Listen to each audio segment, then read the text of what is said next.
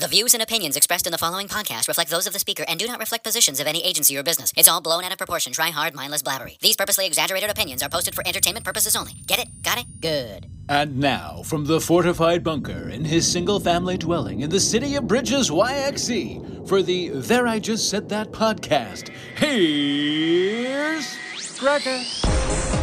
Whose stock is falling faster, do you think? It's Gregor. There, I just said that. The podcast. You think it's WestJet or Tim's? Uh, what once a giant just can't help but trip and fall on their own feet right now? WestJet sent people home from Regina on a friggin' bus. Did you see that story? A bus. I can't even believe some people accepted that fate. They were in Calgary, supposed to go to Regina. They said, sorry, plane can't go. How about a bus ride? I would have just stood there. Okay, that's bold. You know what I mean? I drove that like a hundred times when I lived in Regina to Calgary. That's like a seven hour car ride when you're going quickly. It's like a nine hour bus ride. Man. Or, by the way, is it Tim's, who I was just ranting about last week? They launched Roll Up the Rim for this year, right?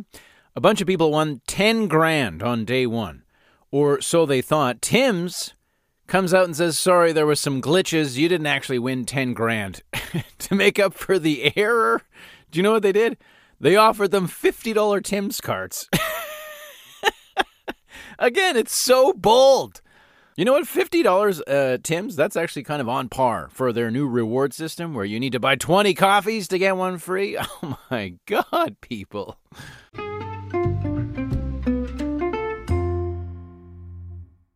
All right, some extremely sad news this past week that my gym is closing their doors as of May 1st. Just a couple of months shy of their 10th anniversary, Freedom Fitness will be no more. Uh, this sucks. It isn't even just a gym, it's like my mental health break every day. I don't know where else I'd be without it and the people that were within it. And I think that's what scares me the most right now because there's no other place like it in Saskatoon. I don't even know of a place like it in Western Canada. Okay? I've been a member since day one. Uh, probably actually before uh, I knew one of the original owners, Chandra, and she gave me tours as they were building it. And I'm like so sad, even just for them. All the incredible hard work that they put in uh, comes to an end here, like I said, May 1st. I don't see a lot of people left from the early first year or days, but I guess maybe that's good. You know, it seems like a lot of people joined around year three. I see a lot of people, uh, you know, commenting now, like, I've been a member for seven years, eight years. Uh, and, you know, we built something there. I don't know of any other gym you can just, like, bring your kid in and they can hang out. I had Hayden there a ton. And I also don't know of any other gym that's as, like, non judgmental as this one. My biggest fear now is looking for a gym without a bunch of thick necked, strapping on their lifting belt grunters, uh, uh, you know? like, just, ugh. Kill me now. Everyone worked at their own pace here. No one was judged. Everybody was cheered on. Everybody high fived. I mean, I know when I joined in that first year, I shaved 30 minutes off of my half marathon time. I finished in the top, I think, like 15% in this mud run that I'd signed up for. Won a ball hockey trophy because my cardio improved so vastly. It's all I've known for 10 years. It's like been my refuge. I met some of my best friends there now, some incredible people. And now I'm just lost. Like I just I can't believe it's all going to come to an end. Let me tell you, I used to be way overweight, and I know you look at me and you're like, "Oh Jesus, Gregor, you're one smoking hot dude," and you're right. Um, but I didn't I didn't like myself for uh, a long time, and I remember the first gym that I ever walked into. I actually walked around. This is when I lived in Regina. I walked around as though I was looking for someone. I don't know why this was like my default thing. And then I left. I was so freaked out. I felt so out of place. At Freedom, though, Freedom was different. It changed me. I was a guy, like I said, I, I thought I would work out alone forever. Turned me into a guy who craved working out in a group. Like their group classes were incredible. And that was because of the people there. Like I fell in love with the 930 class. It's like a hodgepodge of substitute teachers, healthcare workers, shift workers, and we quickly became like a tight-knit group and so many of us were I don't know, it felt like we were close in our fitness journeys. We're all kind of around the same age, all around the same-ish fitness level.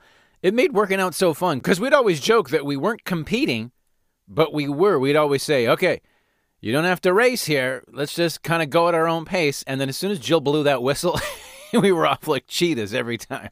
But we pushed each other to new heights. So it wasn't like working out.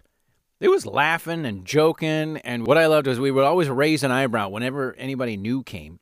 Like, what is your job that you're here right now? why why can you be at the gym at 9:30? You must have a weird job or you just got fired. Like what is your story? Tell us. You know what I mean? And I think we gained a, a reputation too as like a hardworking time. I know that we like to think like the noon and the 445 classes were always envious of our work ethic and like, "Oh, did you hear what 930s did?" we even made our own memes about that and would share them in our like WhatsApp chat group. So I don't know. Some people are suggesting we'll all go somewhere new, and as long as we're all together, it'll be the same. But sadly, I just don't think that it will. Uh, there was just something about being in those walls, that space to run. You were down to the lower level, jumping over the wall. The instructors, they were so fun. I've lost so much sweat there, it's shocking that I'm going to miss it. I'm pretty sure I'm leaving Lake Ontario in that place. There's a few other things I'm going to miss too. I'm going to miss once a year when the exhaust would freeze up on the roof and the shower was cold until like Chris or Rob would climb up there and open it up again, pour hot water down there. I'm going to miss losing focus for a split second, smashing my leg on the boxes. Like, do you know how much human skin is on those boxes? There's probably an entire person there. I've got four scars on my legs, okay? But it was like a rite of passage. You were a freedom member when you fell on a box jump. I'm going to miss fitness running to the pump house, skipping the core portion of the workouts at the end. I was notorious for that. I'll probably even miss those huge obstacle courses that we do. Can't do those anywhere else. I'll miss hobos pooping in the alley. I won't miss the monkey bars, mind you. Uh, nothing made you realize faster that you weren't six years old any more than trying to do the monkey bars. or Noel's old workouts. Oh my God, the guy Noel when we like first opened. I remember there was one. We did sprints. I think it was like an EMOM. Like every minute on the minute, you had to sprint five times, like back and forth. Whatever time you had left was what he considered your recoup time. I saw people. They were walking out halfway through that one. I saw someone go to the garbage to hurl. It was insane. Uh, thankfully, he was gone, and then the classes became a little more manageable. Do you remember he had the one called Fury? as I recall, which was just like no breaks, balls to the wall. Anyways, we were fit, that's for sure. He made sure we were fit. But honestly, it's been a part of my life for so long. I'm having a hard time uh, imagining life without it. So I'm going to miss you. I'm going to miss the people. I'm holding out hope that like Heidi is going to win the lotto or, you know, maybe we have a telethon and save the place like they did in UHF. Great movie, by the way. it's just so sad. Rest in peace, Freedom Fitness. Now I'm just going to go get fat.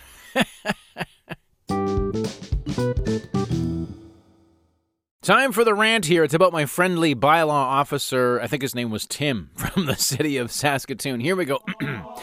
hey, uh, Tim, Uh, we came home the other day to a bylaw notice stuck to our front door informing us that we had but a couple of days to remove the ice from our sidewalk. But you know what? I guess with all the money council's been spending lately, I shouldn't be surprised. They're looking to make up the shortfall somehow. If I don't fix it, I'm going to be charged for the work. Except, hey, Tim, hey, take a look around here while you're filling out the bylaw notice at the rest of my property, dude. My driveway and my sidewalk are 90% bone dry. Why would I just leave one small section caked in ice? Um, maybe there's some drainage issues there. Hey, Tim, how you couldn't take a look around and realize it's like a frozen lake there? It's like three inches of ice. Short of blasting it with a blowtorch, I ain't getting rid of it, but good luck to you. I dare you to try to charge me like five extra cents on this. Five cents for that. Find another way to make up the money shortfalls, because I pay enough in taxes. Oh, there, I just said that.